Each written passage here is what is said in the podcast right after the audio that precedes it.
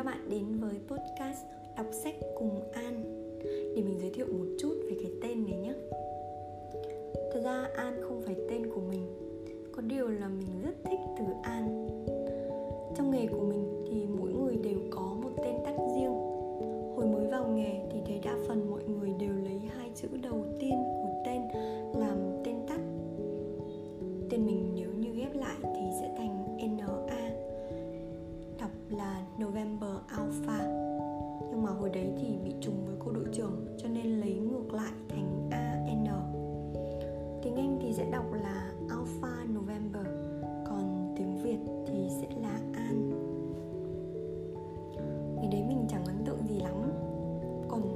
qua một cái tên khác cơ. Nhưng mà sau này lại thấy thích cái từ An vô cùng. An trong an toàn. Với nghề này thì an toàn được đặt lên hàng đầu. An còn trong an lành, an yên, an bình và rất nhiều an nữa. Chỉ cần nghe thấy an thôi là tự dưng thấy lòng dịu lại hẳn. An cũng chính là cái tên mà mình đặt cho phần tính cách mà bản thân mình đã và đang nuôi dưỡng bấy lâu. Đó là lý do mình rất muốn lấy cái tên này. Ngày trước thì một người bạn của mình có dự định mở một tiệm bán đồ da handmade. Mình hỏi là có khả thi không? Thì bạn bảo rằng các nhãn hàng xa xỉ họ thành công là nhờ biết thổi hồn vào sản phẩm của họ những câu chuyện. Quan trọng là mình biết cách kể chuyện thì sẽ chạm được đến tim của khách hàng. Hồi đấy chưa trải nhiều nên cũng không cảm chỉ thấy là những người này đầu óc thật đáng nể. Phải tới tận khi quyết định làm, đọc sách cùng An, rồi ngồi viết những dòng này mới thực sự trải nghiệm cái cảm giác muốn được kể chuyện. Chẳng phải là để quảng cáo hay là gì, chỉ đơn thuần là mỗi một sản phẩm ra đời thì đều ẩn chứa trong đó rất là nhiều tâm huyết của tác giả. Rằng lấy cảm hứng từ đâu, tại sao lại làm như thế này mà không phải như thế kia? Rồi mong muốn sản phẩm của mình sẽ mang lại được điều gì cho mọi người. Với mình thì đọc sách cùng an có xuất phát điểm là vì mình. Mình muốn ghi lại giọng đọc của mình cho những cuốn sách mà mình đã đọc. Muốn lưu lại những cảm nhận hoặc là ấn tượng của mình về những dòng chữ của tác giả. Chỉ vậy thôi nhưng mà nó cũng mất rất là nhiều thời gian để thai nghén bởi vì ý tưởng này do một cô bạn của mình đề nghị hai đứa mình cùng thích sách và rất là hay nghe sách nói. Có một bậc tiền bối, một người anh trong nghề đã nói với mình rằng mỗi người có một khả năng học theo một cách khác nhau. Có người thì thích học qua hình ảnh trực quan sinh động, có người học tốt qua nghe hiểu, cũng lại có người chỉ thực sự học tốt được khi tự đọc tài liệu và nghiền ngẫm. Mình phát hiện mình học tốt hơn qua nghe bởi vì cái tật hay suy nghĩ linh tinh và vẩn vơ, nên nếu mà để cho ngồi đọc một hồi thì thế nào chữ cũng đi đằng chữ mà hồn sẽ bay đằng hồn. Nhưng nếu để ngồi nghe hiểu thì chắc chắn là hiệu quả sẽ cao hơn rất là nhiều. Chính vì vậy mà mình mê sách nói lắm. Những lúc ở nhà rảnh rỗi hoặc là làm việc vặt cứ hay mở lên nghe rồi lại ấp ủ cho mình. Có điều tới nửa chừng thì đứt quãng vì hai đứa mình phát hiện ra cái vấn muốn làm sách nói thì phải được sự cho phép của tác giả. Còn nếu không thì là làm chui. Thế cho nên là cái ý tưởng ấy bị chết yểu. Cho mãi tới gần đây mình có cơ hội gặp và trò chuyện với chị Sa La Tâm. Chị là một thạc sĩ, bác sĩ tâm lý, là tác giả của cuốn sách Càng sâu tới đáy, càng gần hồi sinh. Chị chia sẻ rằng chị có làm một kênh youtube. Mỗi cuốn thì chị chỉ đọc có ít thôi. Ít hơn 30% thì sẽ không bị vi phạm bản quyền. Nó giúp cho chị giải tỏa stress khá tốt. Ừ, sau đấy thì chị có động viên mình làm. Đến lúc đấy thì mình cảm nhận được cái sự đủ duyên của nhà Phật.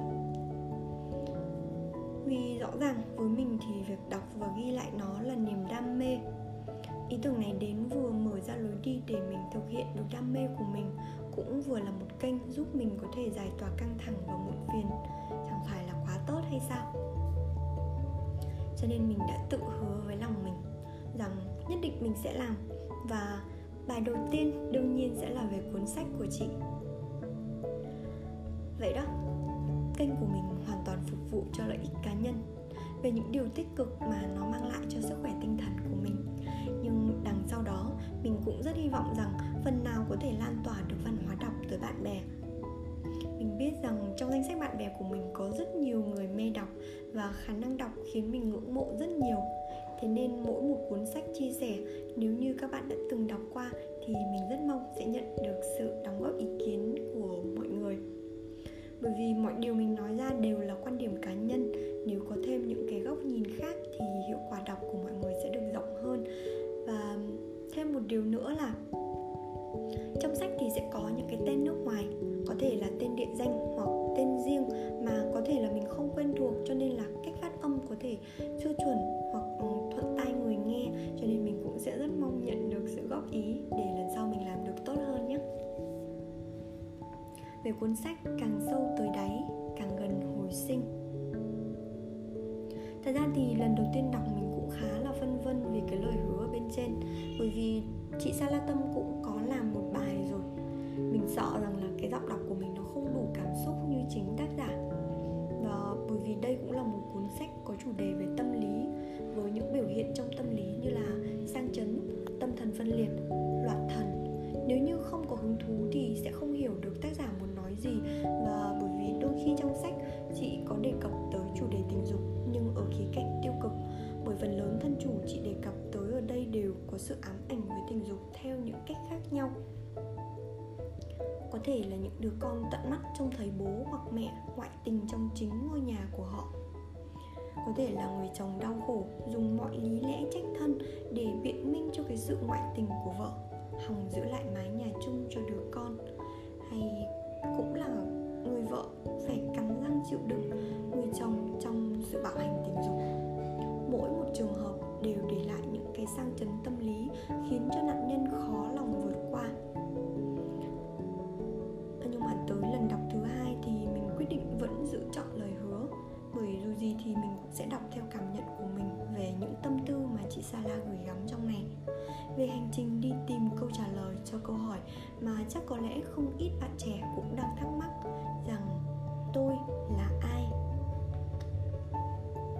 Bây giờ thì mời các bạn cùng nghe một trích đoạn trong cuốn sách này nhé.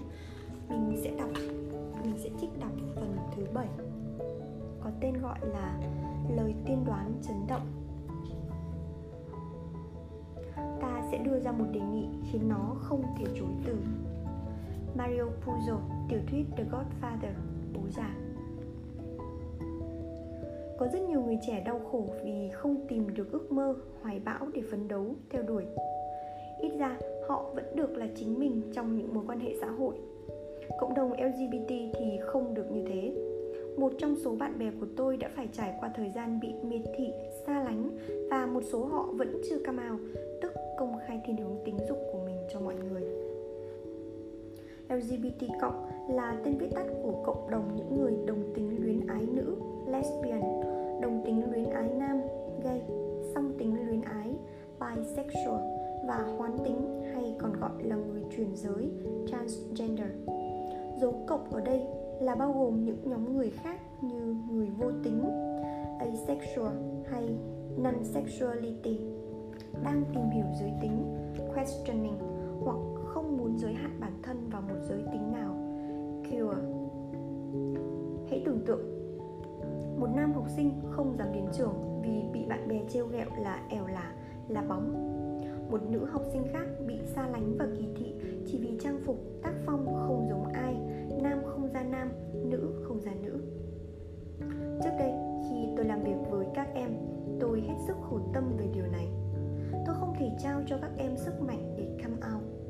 Tôi cũng không thể thay đổi hoàn toàn bộ nhận thức của học sinh trong trường. Một số trường học tôi thất bại và các em phải chuyển trường. Tôi luôn canh cánh bên lòng về các em, luôn muốn có nhiều cơ hội gần gũi để hiểu các em hơn. Thú vị làm sao khi tôi bước ra khỏi cái nghề tư vấn? Khi tôi bước ra khỏi nghề tư vấn, điều mong mỏi của tôi đã thành hiện thực. Tôi làm quen được với một bạn gay. Hay ho hơn nữa là bạn ấy có gần 10 năm du học tại nước ngoài. Chính điều này đã giúp bạn ấy hiểu rõ hơn về thái độ của thế giới đối với cộng đồng lgbt Tôi vô cùng cảm ơn vũ trụ đã mang P đến với tôi. P là gay chính hiệu, gay từ lúc mới sinh ra. Cậu ấy hay đùa như thế. Cậu ấy biết mình thích người cùng giới từ lúc học tiểu học. Đến khi học cấp 3, P đã thường ngủ với rất nhiều cô gái. Cảm tình có, không cảm tình cũng có, nhưng bản thân P luôn có cảm giác ớn lạnh như đang quan hệ đồng giới, không còn gì khác cậu ấy cũng là trai chính hiệu, phong độ và nam tính. Cậu ấy đã từng nhìn rất nhiều bạn bè come out thất bại. Họ bị tẩy chay, xua đuổi, kỳ thị, nhưng p không bị ảnh hưởng bởi điều đó. Cậu ấy chưa come out vì biết chưa đúng thời điểm cần thiết. Tôi có thể tỉ tê với cậu ấy tất cả mọi chuyện về trai và tình dục như với một đứa con gái. Tôi cũng có thể lắng nghe lời khuyên rất xác đáng từ cậu ấy về trai và tình dục như một thằng đàn ông, từ kinh nghiệm tồn tại một nửa trong con người cậu ấy và từ những người bạn đàn ông thân thiết khác. Hầu hết mọi người không biết p là gay tôi cũng có thể kiêu ngạo khoác tay cậu ấy trên phố hoặc bước vào quán ăn trong ánh mắt ghen tị của bao cô gái. Và tất nhiên, một trong những người tôi muốn gặp lại ở sài gòn là p. Tôi thủ thỉ với P về căn bệnh sợ làm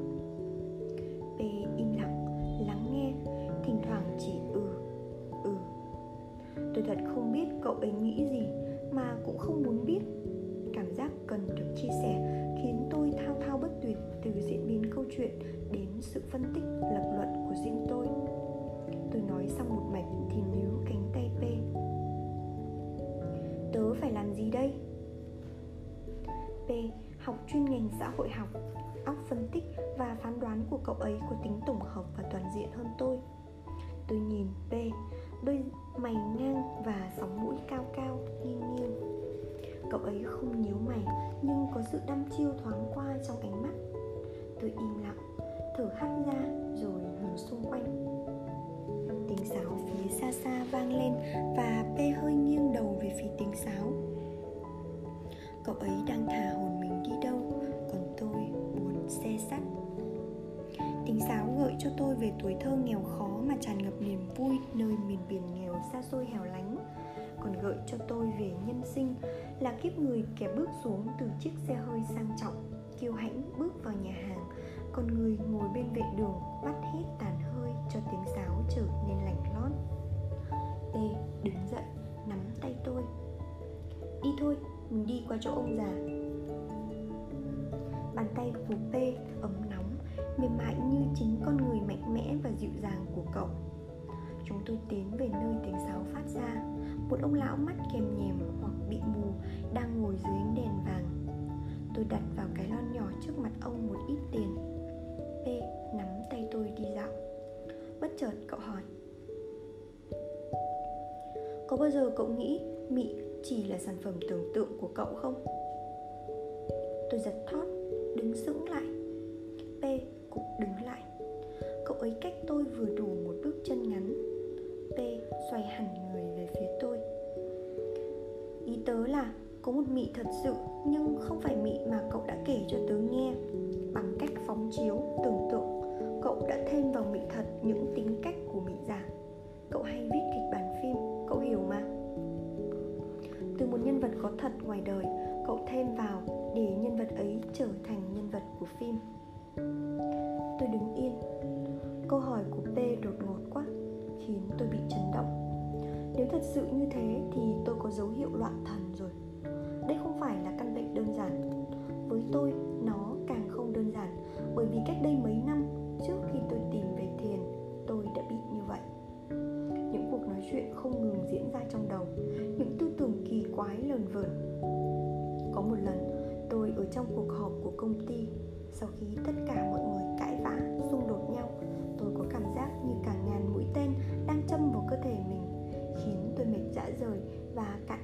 cảm xúc.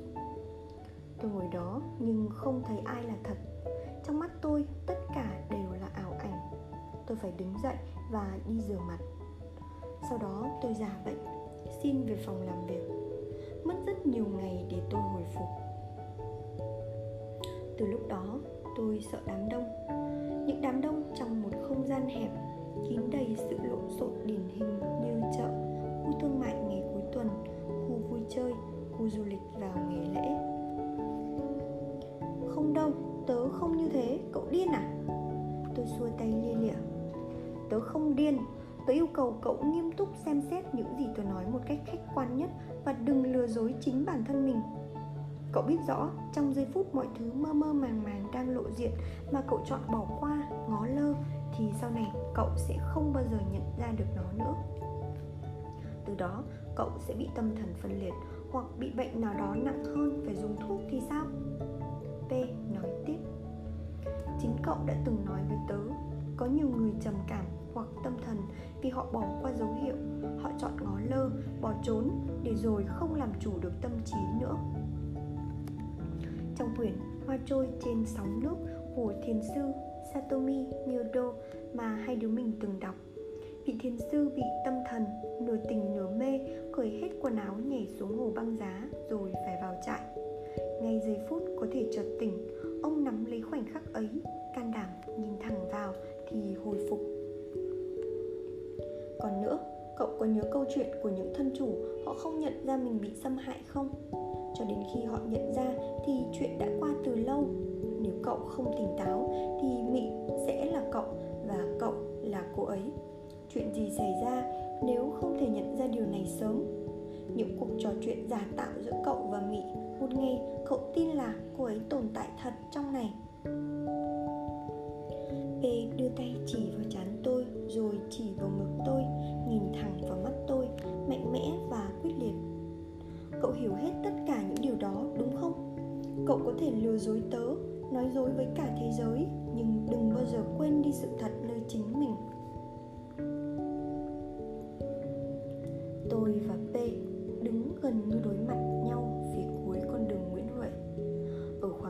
Có tiếng nhạc dập dình, một đám đông quay tròn, có lẽ có nhóm nhảy nào đó.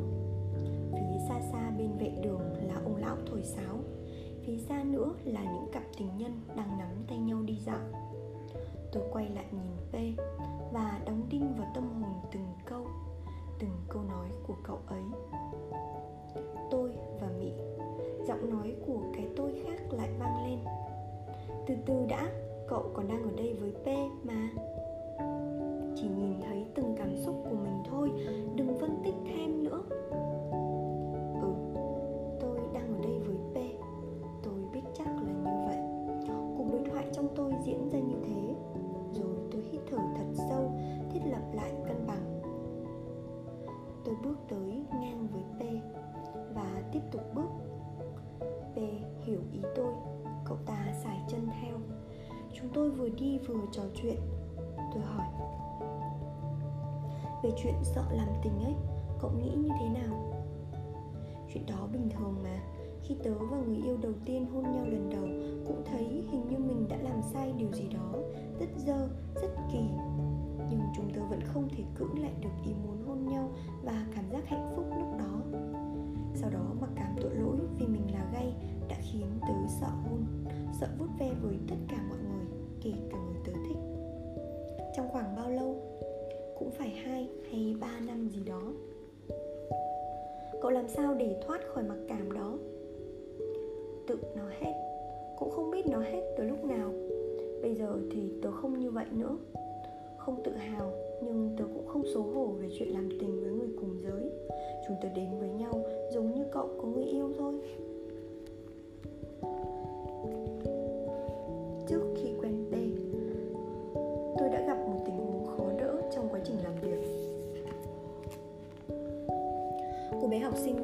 xinh đẹp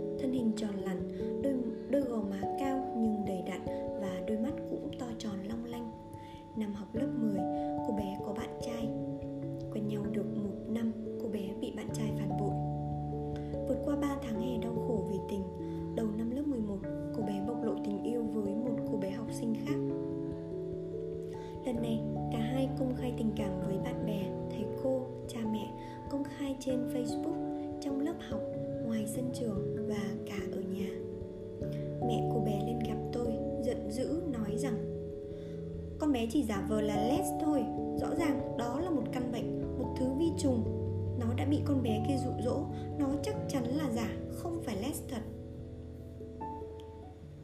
Thân hình đẫy đà của bà nhịp nhàng theo hơi thở hồn hển. Tôi im lặng nhận lãnh những lời lẽ của người mẹ đau khổ đang kể lể về cô con gái bất thường. Tôi khẳng định với bà rằng tôi không có quyền kết luận cô bé là les hay không phải les tôi hy vọng bà hiểu rằng xu hướng tính dục không hề là giả. Cô bé có thể giả vờ mình là les với tất cả xu hướng tính dục đồng tính hoặc song tính thì cô bé chẳng thể hôn hoặc làm tình với người cùng giới được. Bà cũng có thể hy vọng thêm rằng xu hướng tính dục đối với một số đối tượng có thể thay đổi. Người mẹ ấy bước ra khỏi phòng và mỉa mai về sự kém cỏi của tôi.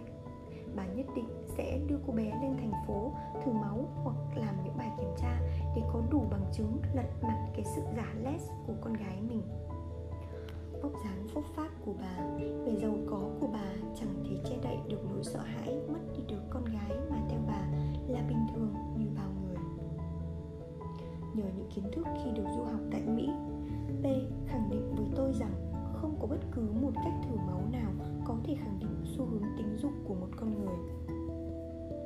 Cũng chẳng có bài kiểm tra nào có thể làm được việc này ngoài việc cảm xúc nơi tự thân người đó đối với đối phương theo một vài tài liệu tôi lượm lặt được khi tham gia các hội thảo của LGBT thì các nhà khoa học vẫn chưa hiểu rõ xu hướng tính dục hình thành và phát triển ở mỗi cá nhân như thế nào.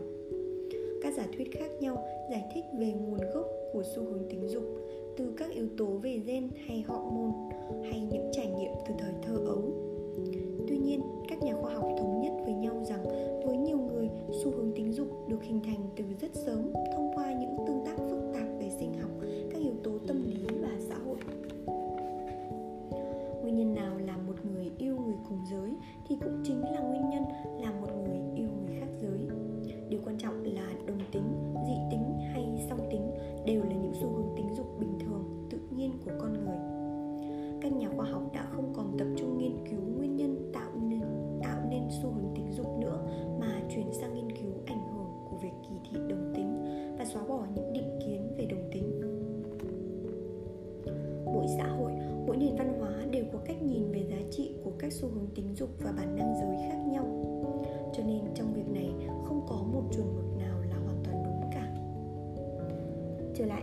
chuyện của cô bé học sinh thân chủ của tôi.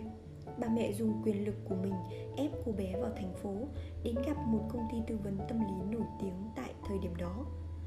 Thông qua các bài test theo lời bà kể lại, thì con gái bà đúng là không hề bị les do đó, bà ép cô bé chia tay ngay với bạn gái và chấm dứt tất cả các mối quan hệ với những bạn lgbt khác.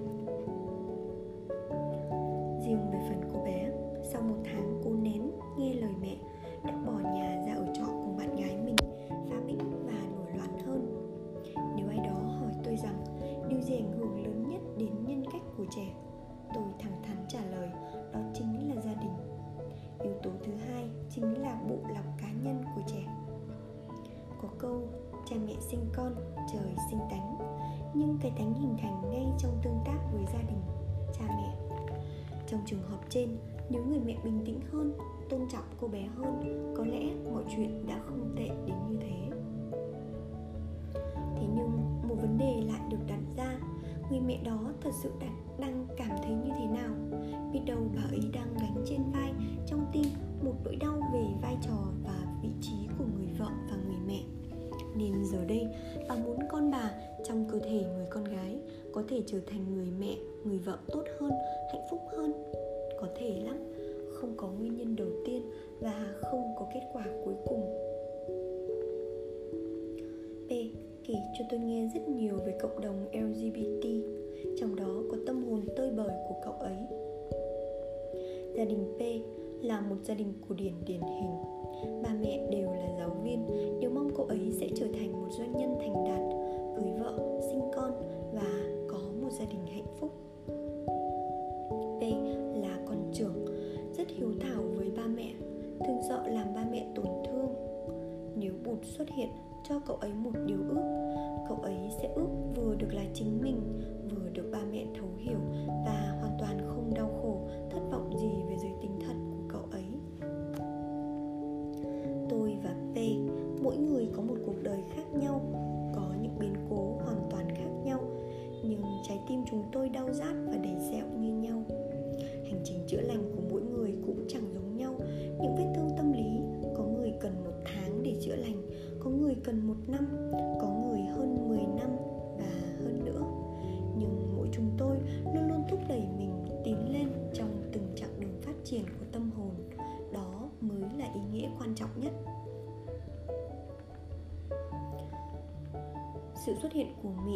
câu nói của p và những giấc mơ đầy ám ảnh mà tôi đã ngồi đây trong phòng trị liệu với vai trò là thân chủ. Từng câu chuyện của thân chủ ngày xưa được tôi kể lại vắn tắt cho nhà trị liệu, đặc biệt là những giấc mơ cô ấy khai thác giấc mơ của tôi trên mọi khía cạnh. Những câu hỏi đại loại như, có sự kiện nào từng xảy ra liên quan đến giấc mơ đó? Em cảm thấy như thế nào trong giấc mơ đó? Nếu nó lại nếu nó xảy ra ở ngoài đời thì sao?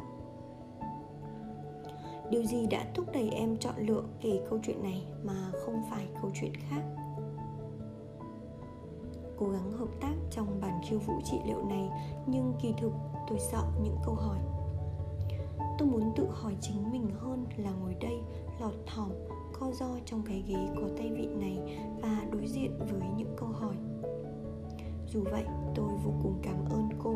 Nhờ hệ thống những câu hỏi của cô mà tôi đã nhớ ra câu chuyện của người bạn tuổi thiếu thời. Đó là câu chuyện của tôi, không phải của thân chủ. Lúc này, sang chấn gián tiếp đã gợi lên những sang chấn trực tiếp mà tôi đã quên đi do cơ chế tự vệ của vô thức. Giờ tôi đã và đang ngồi trong phòng trị liệu. Một tuần qua, em như thế nào? Cô hỏi mỏi. Em đã mơ rất nhiều lần, vẫn những giấc mơ cũ. Có một vũng nước và em nằm bất động trong vũng nước đó. Khi em nằm như thế, em cảm thấy như thế nào? Tôi im lặng. Cố dùng lời để giải thích nhưng không biết phải nói thế nào. Nhớ lại giấc mơ, tôi chỉ có cảm giác nghẹt thở, đau bút đến tận cùng xương tủy. Tôi bắt đầu cơn co thắt mệt mỏi quá cô. Em không muốn như thế này nữa. Em phải làm sao đây? Nhà chị liệu nhìn tôi. Em đang thấy mình rất mệt mỏi. Cô cũng nghĩ như vậy. Thật sự rất mệt mỏi. Có cách nào để vượt qua giai đoạn này không em? Em không biết. Tôi lắc đầu. Trong quá khứ, có những chuyện mệt mỏi như thế này xảy ra bao giờ chưa? Tôi cố gắng nhớ lại nhưng chỉ ra có một mảng ký ức nào đó thổi ngày xưa đang trở về, nhưng rất mơ hồ. Tôi nói với cô, em nhớ hình như em đã từng thấy ai đó nằm dưới vũng nước. Hình ảnh một cô gái trần truồng đập vào mắt tôi. Tôi hoảng hốt, lắc đầu, xua đi mọi thứ. Em vừa nhìn thấy gì? Em thấy có một người con gái nằm bất động trên một vũng nước. Và em đã rất hoảng hốt rồi gật đầu. Em có quen người đó không? Em cô im lặng, chờ đợi tôi. Tôi có quen, tôi thấy cô gái đó rất quen. Em đã thấy họ và cô gái đó hình như đã khóc. Có nước, có rất nhiều nước ở xung quanh. Em cảm thấy như thế nào về điều đó? Tôi đơ người ra trước câu hỏi. Hai tay tôi nắm chặt vào nhau vướng víu thừa thãi.